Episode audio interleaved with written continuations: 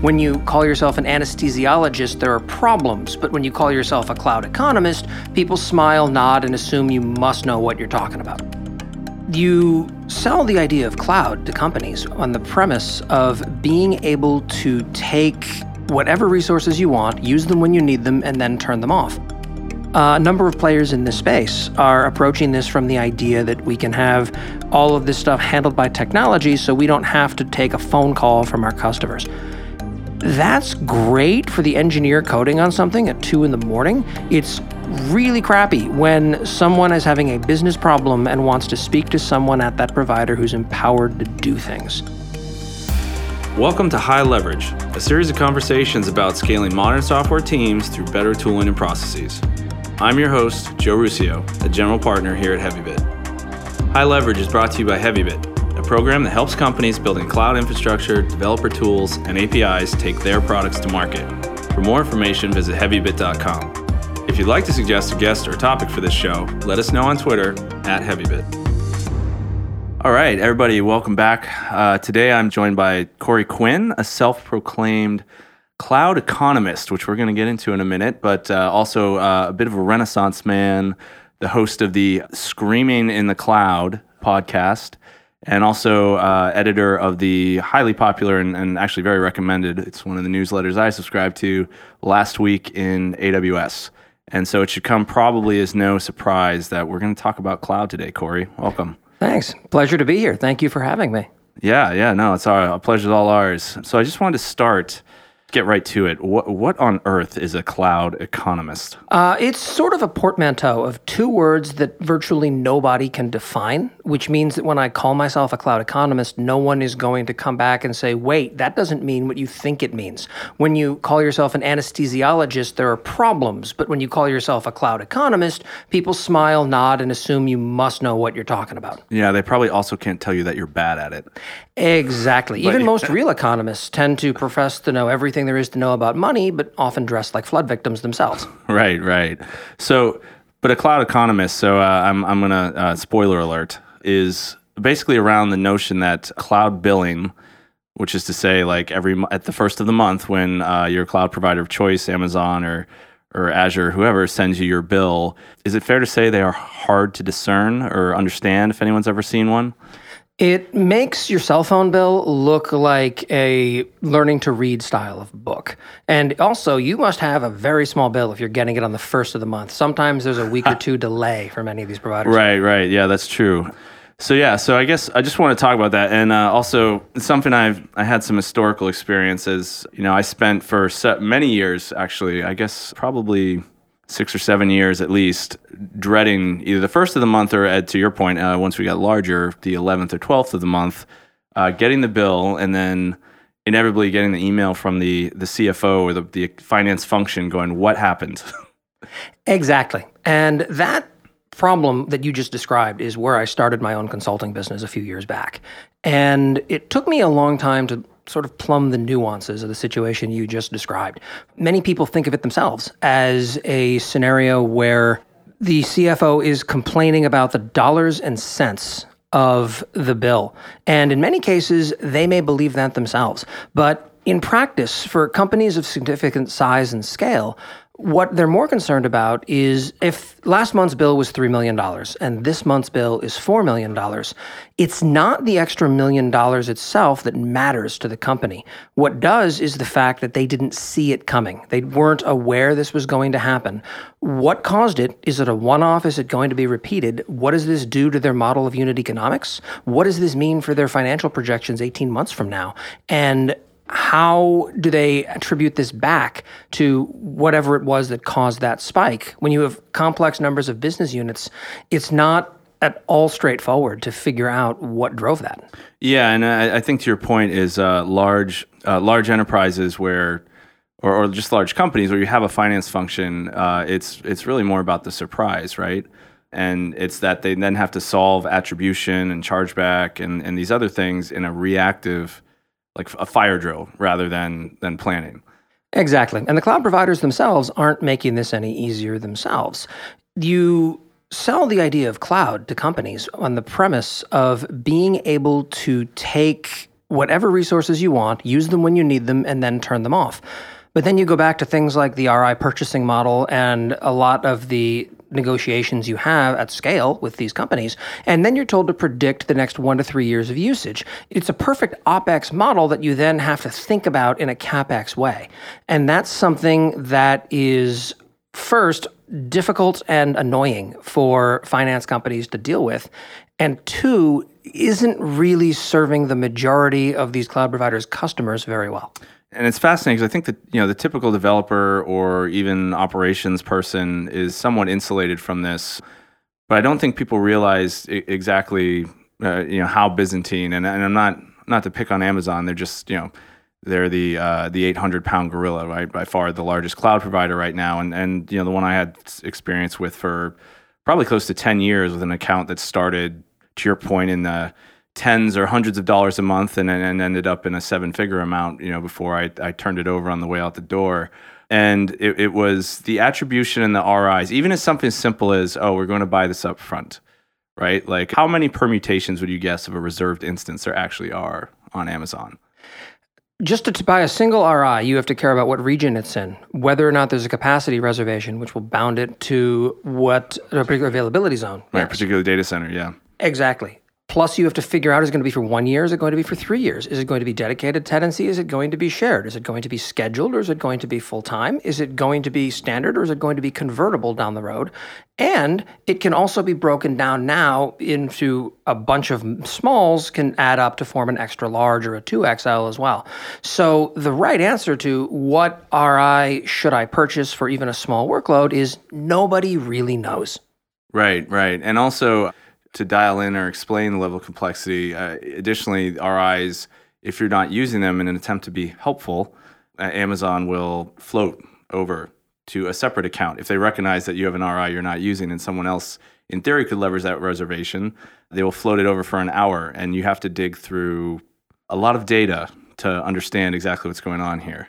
And you wind up in some cases with parts of an hour are covered and other parts are not. So you wind up with blended rates. Blended you wind rates, up with having yes. to amortize these across accounts in many cases. And to get back to your earlier comment, by default in an AWS account, what you'll see is that an engineer can spin up a giant pile of resources, but is precluded from seeing what any of it costs in their account, which to my mind is sort of a lunatic type of thing to do.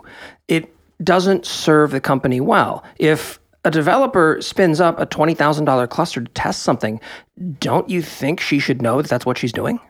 Yes, and from an operator's perspective, the singular question I was always trying to answer is particularly, you know, running software as a service, a, a line of business application. You know, we generated this much revenue in this calendar month by delivering this service. We used AWS resources to deliver it. So it should be a simple equation, right? Revenue over dollars spent for you know cost of hosting, effectively a margin. How easy is that number to come up with? I have a client where their architect took me aside and asked me a very simple question. What does it cost to run my service for one hour? And that was great and we got half an hour into that conversation before he had to leave for another meeting because there's so much that goes into that and questions that need to be answered. All of them can be answered, but there's no wrong way to answer most of them. It's are you going to normalize batch processing in the middle of the night? Are you going to include development expenses in what it costs to provide your service? From the finance perspective, you also have to add in the idea of is this cost of goods sold or is this research and development? The latter entitles you to a tax credit in many parts right. of the United States, depending upon structure. The cost of goods sold feeds into your model of unit economics of what it cost, your cost of customer acquisition, and how long it takes to turn a profit on them. And it feeds into a bunch of KPIs that drive your business. Without visibility into it, what many companies do as a first pass is take the entire bill for a month and divide by their number of users during that time period. It's not a half bad first approach, but it's far from a comprehensive story.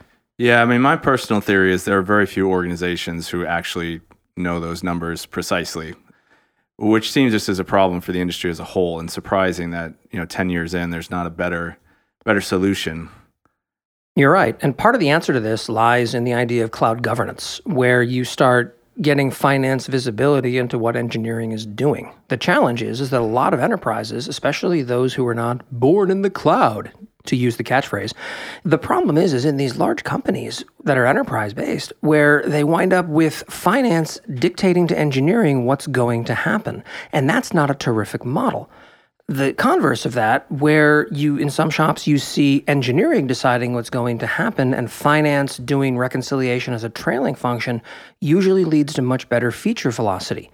That's not necessarily the best case for many companies who are beholden, for example, to public markets.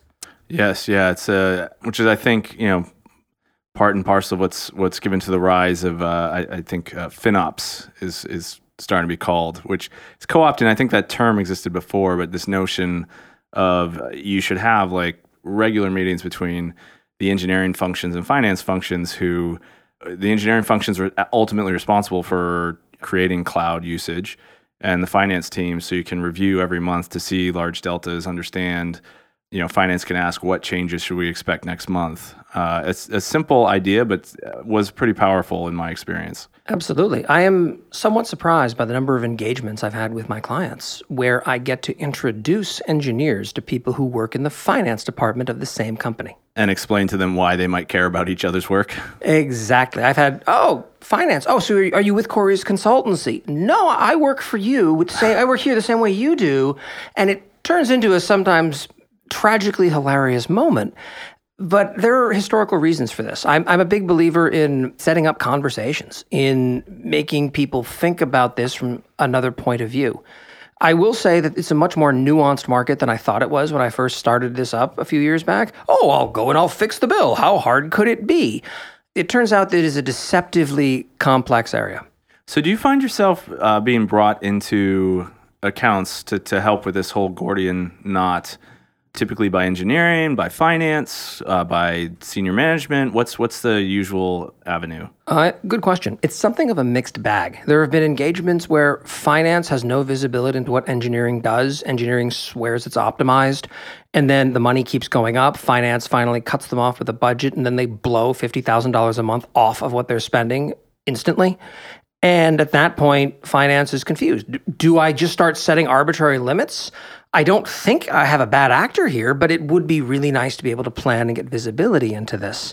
And being able to speak a finance language, albeit with something of an accent, is something that definitely helps me have those conversations. Conversely, engineering leadership often cares about this, but fundamentally the person who's going to bring me in successfully most of the time has responsibility for the P&L that includes the cloud spend. Cloud spend, right. There, I've had conversations with very well meaning, good citizen engineers who were incensed that their company was wasting $80,000 a month when it should have been $40,000 a month. You dig a little bit and you find out there are 50 engineers working on that. They're chasing a $20 billion market opportunity that in six months will either be shut down as their larger parent company focuses on something else or will be expanded and optimized then. And I'm sorry, but at that scale, your engineers are embezzling more in office supplies than they're spending on cloud services, the juice isn't worth the squeeze. Right, right. There's a bigger strategic picture. Yeah, it's always important, I think, to have perspective on uh, how much leverage you're ultimately going to get out of the problem. So, if you're talking to a, uh, and we'll we'll stick on the engineering side, just because that's who I think you know our audience trends towards. But for if if you're on the engineering side, you're responsible for some amount of cloud spend.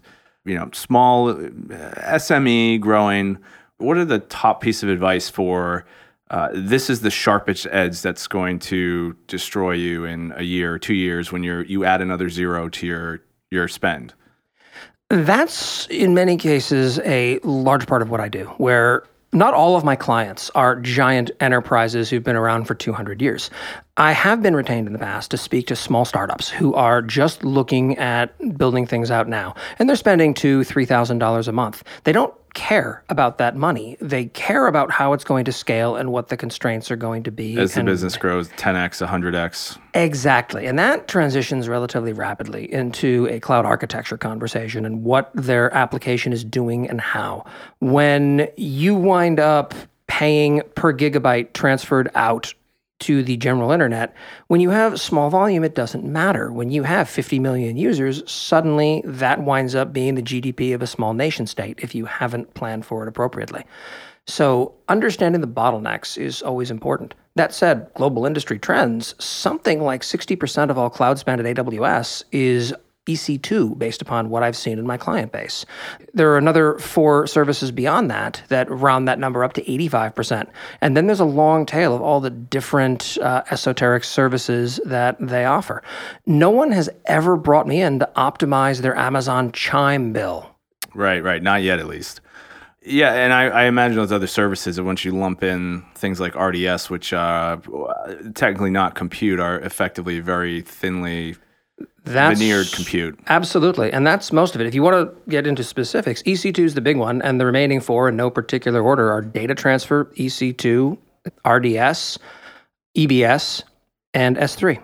I think the one that may surprise some people who haven't been analyzing their bills monthly or or working through a negotiation on a, a large enterprise agreement with a cloud provider, I think the data transfer is the one that tends to shock people. Like we we kind of intuitively understand that yes, we're going to have computers that run our code. There will be databases that store our data. There will be some drives. Uh, a load balancer, obviously, for any you know web-based service is pretty obvious. But when you are sitting and looking and, and seeing a bill with you know five zeros next to a word that says data transfer or more zeros, uh, in some cases, that can be a shock to some people. Absolutely. And if you were to tell me that here's my application architecture, what will the data transfer cost within an order of magnitude? I'm often hard pressed to come up with a reasonable answer. And the reason behind that is that it is one of the most esoteric and difficult to understand aspects of cloud billing. I've done projects for large on prem companies who are trying to build out a business case for a migration to cloud. And one of the big questions they have is what will it cost, which is sort of the entire point. And the first stage is generally to start instrumenting their environment to get them realistic answers. Oh, what do we need that for? We already know those numbers. Great. How many gigabytes a month transfer between your application servers and your databases?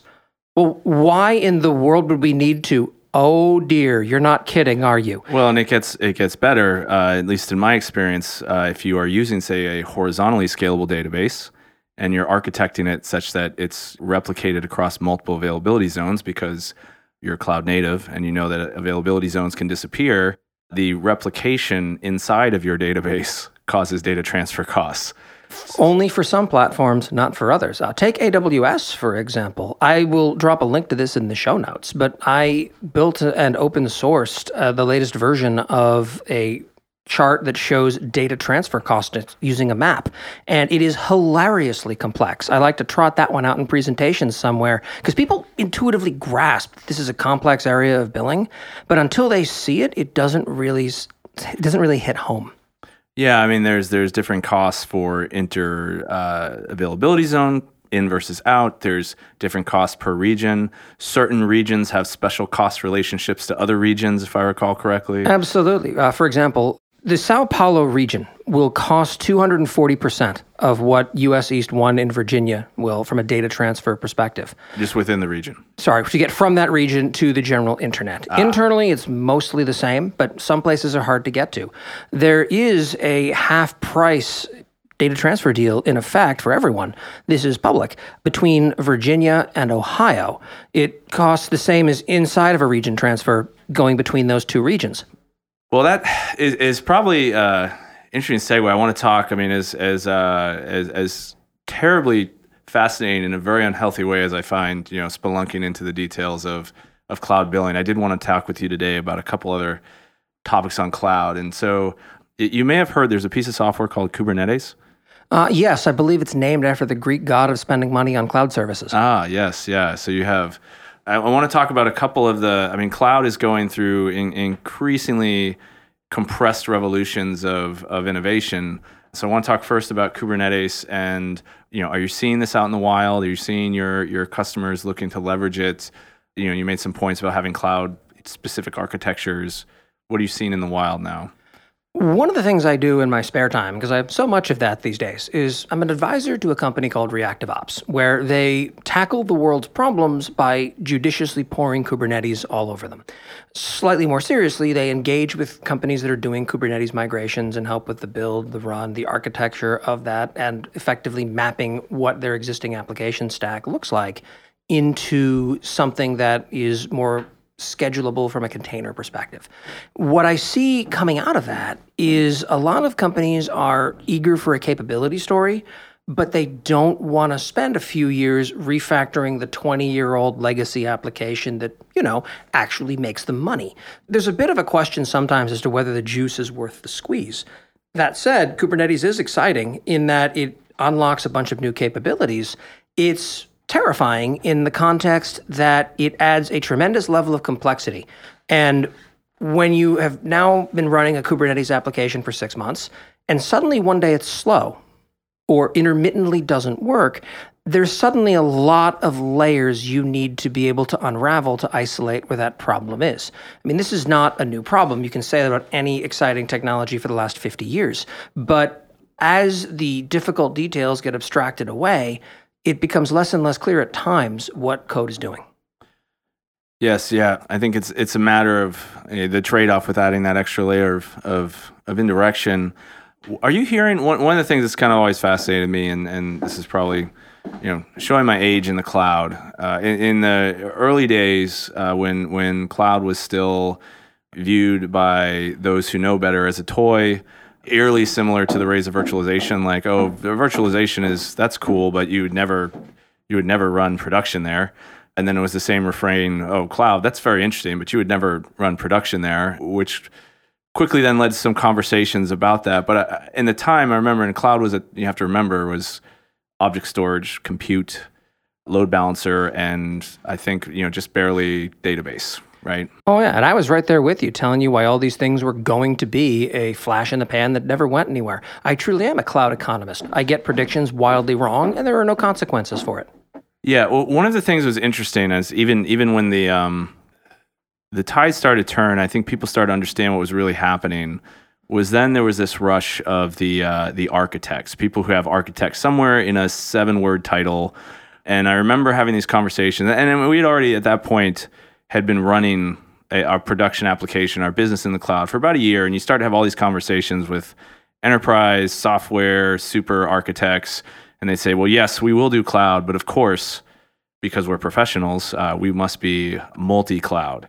And, and that always uh, struck me as odd as a, as a practitioner who was actually down writing code and running and thinking the actual cost of doing that obviates uh, basically a lot of what you're getting, right? If you're if you're not like if you're not leveraging all of the the high level services the cloud provides, which uh, at some level locks you in at least for some period of time. I wrote a blog post on this called "The Myth of Cloud Agnosticism," and I'll throw a link to that in the show notes. But what you're getting at is a somewhat common and hotly contested argument I've been having more or less with anyone that holds still long enough, people on the bus, etc. But the premise here is that if you take a workload and want to have it run on between multiple providers, on the one hand, Kubernetes makes this a lot easier. On the other, you're often giving things up in return for an ethereal capability of maybe being able to migrate providers at the push of a button, though somehow you never do it. And what you've given up is feature velocity because there's a lot of native platform offerings from all providers that you can leverage to get further ahead than doing it all yourself. It's 2018, last time I checked. You probably shouldn't have to build your own database replication system. That is something that these providers will give you. If you instead take a step back and have to only work with the aspects of these providers that are compatible between them, then you're really giving up a lot in favor of not serving any of your particular goals. You're not going to be able to move nearly as quickly and you're not going to be able to hit your business objectives during that time the same time frame if you go down that path. Yes, I, I found it interesting that and, and part of the reason I brought it up in the in the context of talking about Kubernetes is uh, one of the things that you know Kubernetes has done is really that, that conversation I felt was was somewhat dead and, and settled for a couple years, and then with the rise of Kubernetes, the, the multi cloud is, is, back with a vengeance.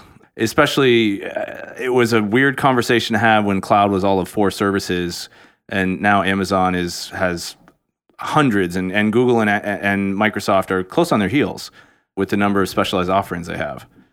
Absolutely. In many ways, uh, navigating the service catalog becomes its own challenge.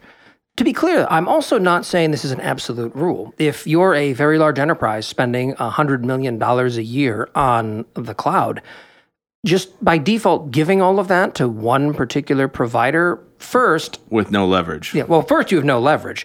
Secondly, it does raise fascinating conflict of interest questions of why did you name your boat after them? but so I'm not saying that you should never do business with anyone except one vendor. Uh, no vendors partner with me, and no vendors pay me to say that on their behalf this month. So instead, what I think makes perfect sense is to definitely go with multiple cloud providers, but not on a per workload basis.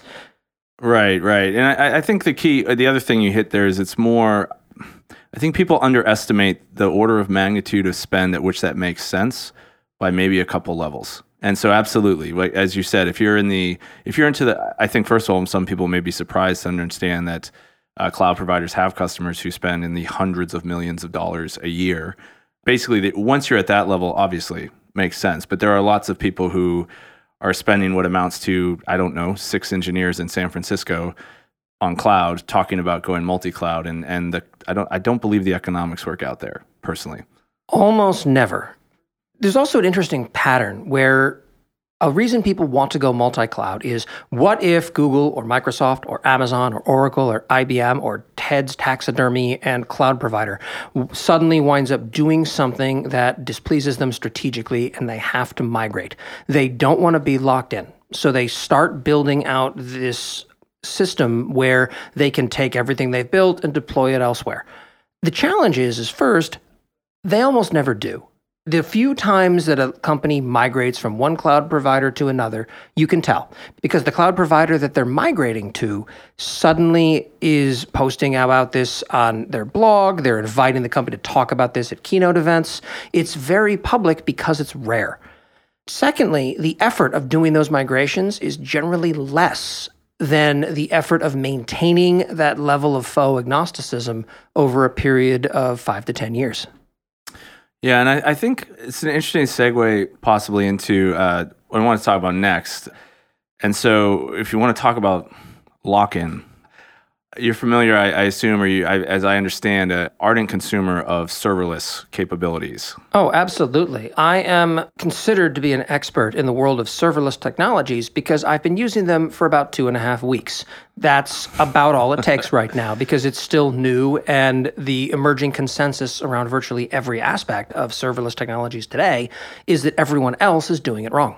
Right, right. Except, except you. Exactly. So, a, a couple interesting angles on cloud. I think definitely, uh, what impact? I, I, have my opinions, but I'd like to hear yours. What what impact on cloud economics does serverless computing have? Just a quick definition of terms. I'm talking about functions as a service. Anytime you have a managed platform that you don't have to log into or touch, it could be argued to be serverless. Yeah, we're not talking about platform as a service. We're not talking about managed black boxes. We're talking about functions as a service. Right. If you do an apples to apples comparison, which is harder than you might think, you generally will spend somewhere in the neighborhood of two to five times as much on running something in Lambda than you would running the same thing in EC2. And we're talking about some workload that is roughly saturating an EC2 host. We are talking a perfectly saturated, we're talking a perfect level of saturation from a resource perspective here. First, you're never going to see that. Two, you still have a fair bit of overhead with respect to managing, carrying, and feeding for that infrastructure on the EC2 side.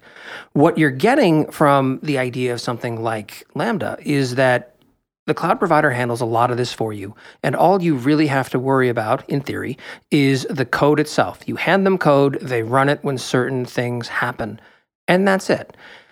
There's merit to that. There are times where I've spoken with companies where there's been an economic model where they'd love to move to Lambda, but it would cost them three times as much as they're currently doing spending for that same workload on EC2. At huge scale, it often doesn't make sense. In practice, there are times where this does work out, not purely from an economic model, but from a capability story. Remember, economics is not just about the dollars and cents that you're spending. There is an opportunity cost. What are you having to spend to manage existing infrastructures?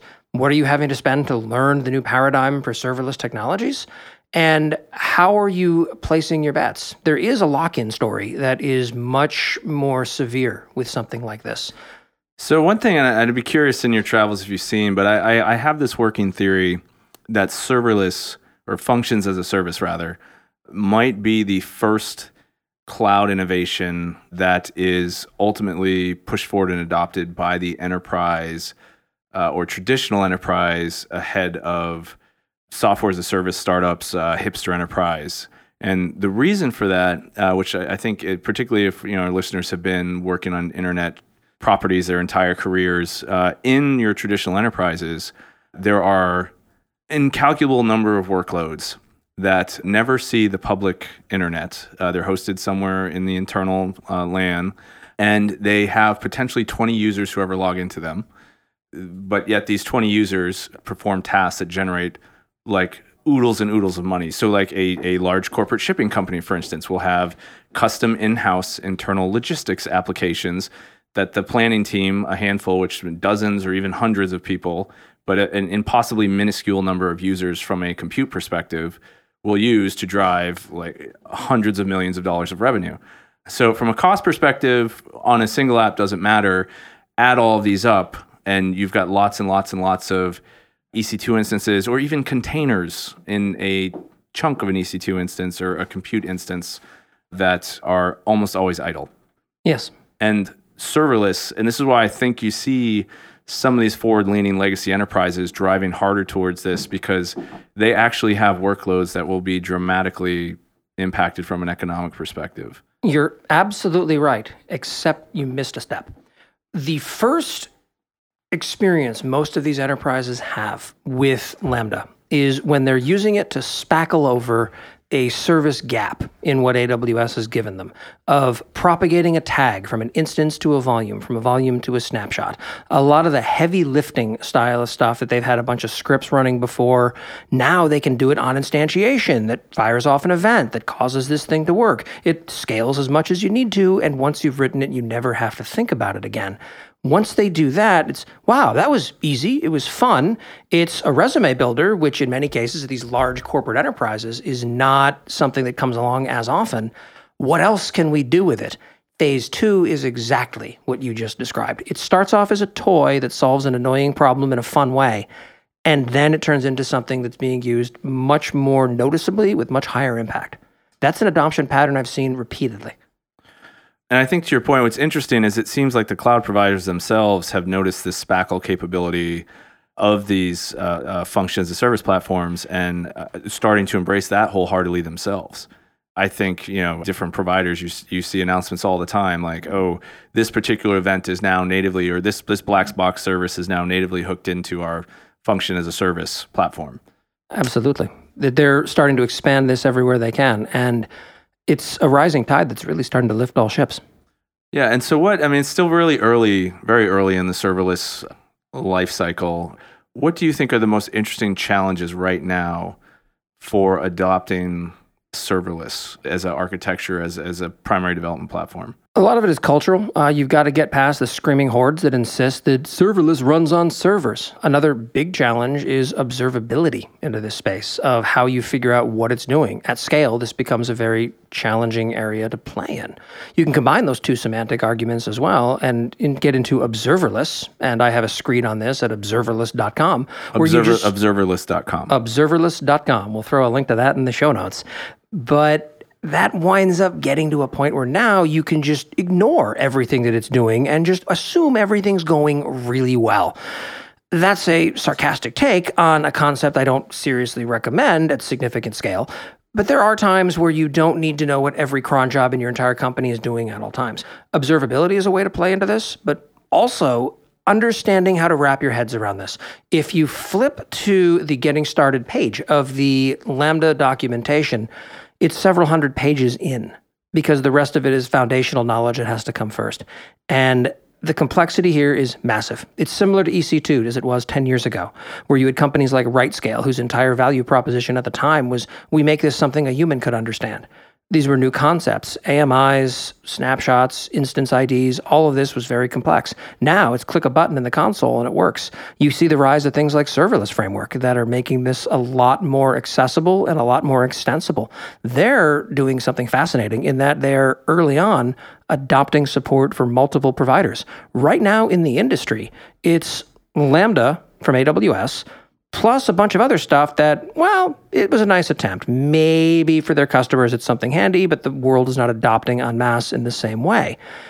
Serverless Framework has embraced all of these things and is willing to support it if it exists. That means that there is an agnosticism story there that starts to shy a bit away from the lock-in lock-in stories that we tell, and it's getting to a point rapidly where even someone who has little experience with this can start playing with one of these frameworks and get there almost instantaneously. You don't need the two years of foundational knowledge to make sense of this.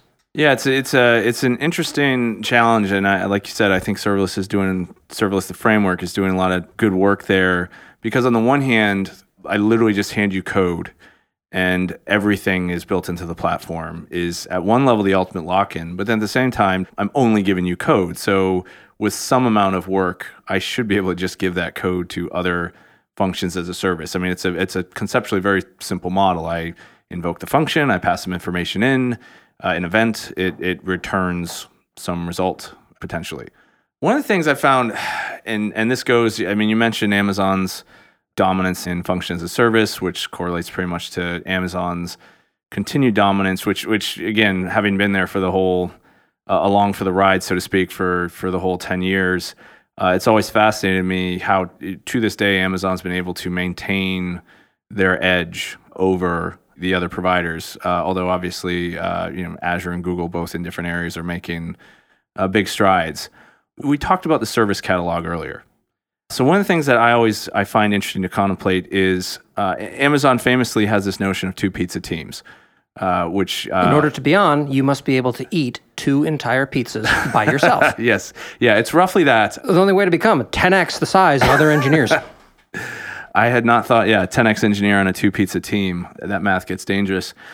But it works out to roughly if you at Amazon, uh, the the colloquial wisdom. I you know I've never worked at Amazon, and uh, I no one there will speak this. But the colloquial wisdom is that you know a, a team of ten to fourteen people can work on an idea and if it clicks, get it out into production pretty easily. And if it works, they'll run with it. If it doesn't work out, and so this has led now on, on the good side to where they've been able to continue to rapidly innovate. They've brought out it's must now be, it's over 100 services. Roughly 130 the last time okay, I checked. 130. Yeah, I wasn't sure if it cleared 100. So 130 services uh, in 10 years, or I guess now close to 12 years actually. The one thing I find interesting, though, and I believe, I personally believe, is a uh, comes from this this organizational design.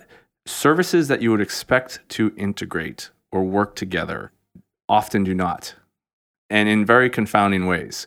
And I do wonder if at some point this starts to collapse in on itself a bit. I mean, what what are you finding in your conversations with with your customers? What I've found interesting about a lot of this is when I speak to people who work at Amazon themselves, uh, usually under NDA conversations or after plying a whole bunch of beer into them, which effectively works out to the same thing. Because so if you drink with someone, you trust them. Oh, yeah.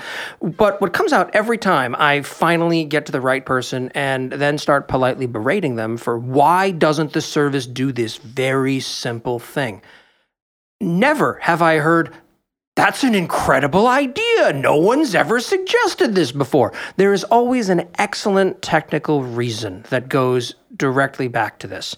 I continue to be impressed by the strength of their engineers.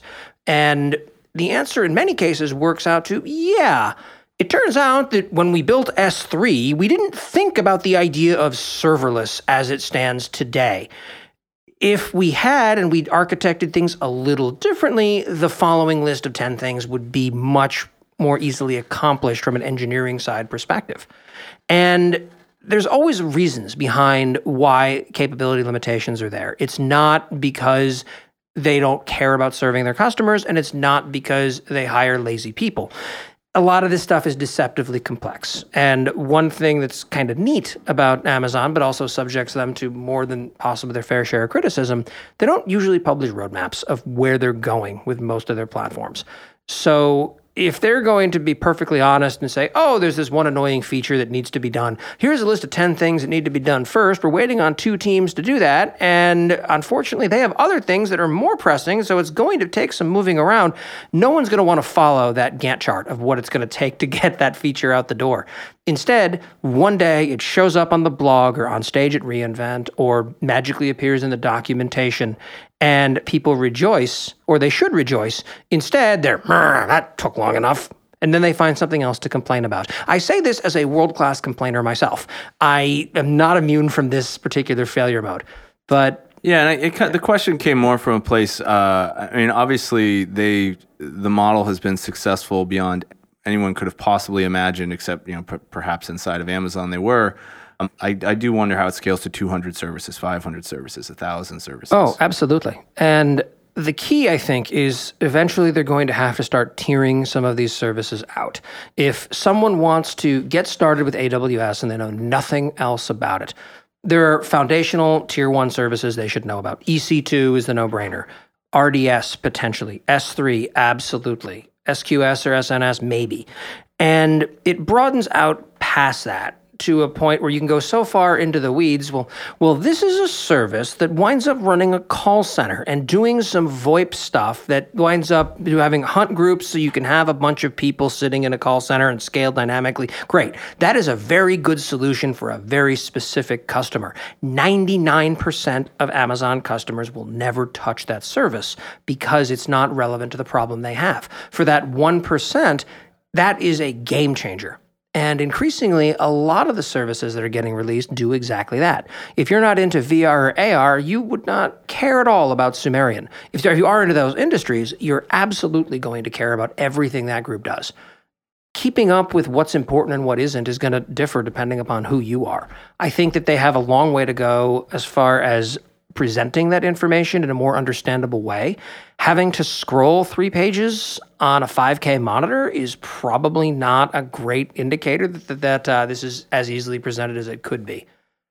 Not to mention the fact that understanding what all these things do is ludicrous. We've now crossed the point where I can make up a service that doesn't exist and not get called on it when I'm talking to Amazon engineers. That's an interesting game. So something else I want to talk about today is actually because I think part of the way that problem is solved by the different providers. Uh, what, I don't know what I think of as like the human aspect of cloud, right? So I mean, as engineers, why we all get excited about cloud in the first place was because it turned this thing, getting servers online, so I can get my code onto it, uh, into a messy human political problem, into a programmatic operation. So got rid of the messy humans, gave us just the nice machines. But as you scale and grow into it, I think the human aspect, uh, and as someone who's a large, like say, consumer in, in prior life, the, the human aspect of cloud and the operators is actually pretty important differentiating aspect, I think. It absolutely is. If you are building your entire company on top of a cloud provider's offering, as most companies starting up today are. Most cloud native companies, right? And even to a point, some that aren't. I mean, if you take a large legacy enterprise who's spending, I don't know, let's call it $100 million a year on a cloud provider, the same story applies, which is they are no longer your vendor. They're your partner, whether you want them to be or not. If they have a bad day, I promise, so will you. And picking vendor from that perspective at the outset is important. Uh, a number of players in this space are approaching this from the idea that we can just abstract this away. We can let the algorithm figure things out. We can have all of this stuff handled by technology so we don't have to take a phone call from our customers. That's great for the engineer coding on something at two in the morning. It's really crappy when someone is having a business problem and wants to speak to someone at that provider who's empowered to do things. We've seen stories about cloud providers accidentally turning off production infrastructures in the past. We've seen some providers dealing with communications challenges across the board. And it's important when you're building something that you intend to scale out that you establish a good relationship with your provider. If your provider doesn't know how to speak to people, I question whether they're going to be able to do that effectively. There is this notion, I, I believe, especially because the you know the major cloud players, if you, if you look at the the big three, uh, Amazon, Google, and Microsoft, all came out of, and, and I, you know, I, I always felt this was the case, particularly when there were uh, back in the early days, a large number of more traditional data center companies all say, no, we're going to play in the cloud. And I said there was two requirements to be in the cloud. And one is that you have to fundamentally be a software company. And you also have to have like a multi-billion dollar war chest. That's the ante to, to get if you're thinking of cloud in, in a long game. And that, that, that's definitely, I think, played out in that now it's effectively uh, Google and Microsoft and Amazon leading the pack. And so what's interesting though, coming as software companies, I think even the people there tend to think about this as a, as an automation and, and programmatic platform. And I think you can see the roots of those companies, uh, deep roots way pre cloud and how they approach their support and interaction. Amazon historically is a retail company dealing with retail consumers who needed to know, like, my thing I bought from you broke. I want to return this, or you didn't deliver this. Microsoft sold enterprise software and had teams that would deal with large accounts. And then Google, I'm, I'm not sure they they take phone calls uh, historically on their products. And would would you say? I mean, I, I believe that you can see that DNA in how they approach humans in their products. Do you is that something you observed? Yes and no. I mean, Amazon has always been a bit of a strange animal in this context, and we'll get back to them in a minute. First, I want to talk about Microsoft. Microsoft has 40 years' experience now dealing with very large companies, and if we're being perfectly honest, apologizing for software failures during that time frame, where they're, they're very good at apologizing why they just dropped your company's data on the floor. Their technology has gotten markedly better, but so has their ability to have those conversations. If I wanted to pick a vendor based upon nothing else other than how exquisite the apologies are going to be, it would probably be Azure in this space. If you're asking me to pick which vendor I would go with from a perspective of doing the right thing and treating me as I would want to be treated, I would have to go with Amazon. Their overriding leadership principle is the idea of being customer obsessed. And there are a lot of jokes that can be made about that, but it's evident in every conversation I've had, even over drinks with people who have no formal relationship with me, who work at AWS. When I mention a customer having a bad time, they're suddenly fascinated by the story. And can you introduce us? I want to look into that because that doesn't sound right. There's almost a compulsive need for them to find these things that are impacting their customers' quality of life. The edge cases I've found around this are always very nuanced and tend to be extraordinarily biased in one direction or another. But by and large, I do believe that from a provider perspective, they understand what doing the right thing looks like and they continually iterate toward that. I pick up nothing but a sense that they're operating in good faith and trying to make things better. I don't get the sense they're trying to automate out the need to ever talk to a customer again. That's something that's fascinating. I mean, personally, I spend all of $11 a month on my AWS bill, and most of that is covered by a survey I take at reInvent in return for giving them my honest feedback about what my experience was like. And so, yeah, you want to pay me $75 worth of cloud credits to make fun of you for 20 minutes? Absolutely. I usually do that for free. But they care. And I've had people reach back out to me in response to things I've written on that survey and ask for more detail. Oh, you saw someone having a difficult time moving around at reInvent because they had limited mobility. Do you know who they were? We'd love to talk to them more about how we can avoid this next time. It's stuff that they don't have to reach out on, but they do that that buys some goodwill from my case anyway. Going back, the other the other interesting thing to me, so in the small, you know, when you're when you're first starting with the cloud native architecture, uh, especially if you don't have any pesky customers yet, and and all your code is pure, you know, things are very clean. If you've got five instances in a load balancer and a, a, a database sharded, uh, replicated across a couple availability zones, uh, everything is clean and easy to comprehend. As you scale, as the number of your independent moving parts in your company, creating cloud, using different pieces, I think you do reach a scale, or in my experience, I found you, you reach a scale where suddenly the problems that were easily solved just programmatically or just with the docs turn into, I mean, and, and, these are all, as is every business, uh, at some level, uh, a sausage factory on the inside. And being able to talk to the people who are making the sausage I went through this evolution, right, where I never wanted to talk to anyone. And then you get to a point with the end where you're like, we have a problem. Let's talk to the people. They'll help us solve it, and everybody will be back to their job more quickly. And I think that overcoming that notion of, hey, I have a problem, I should try to talk to somebody. it, particularly in engineering, I think there are some people who would, who would rather the urge to not talk to people in some cases is almost stronger than the urge to solve a business problem. Absolutely. And for a while, you can do that. I'm the same way. I wound up with a bug yesterday as I was provisioning a service myself.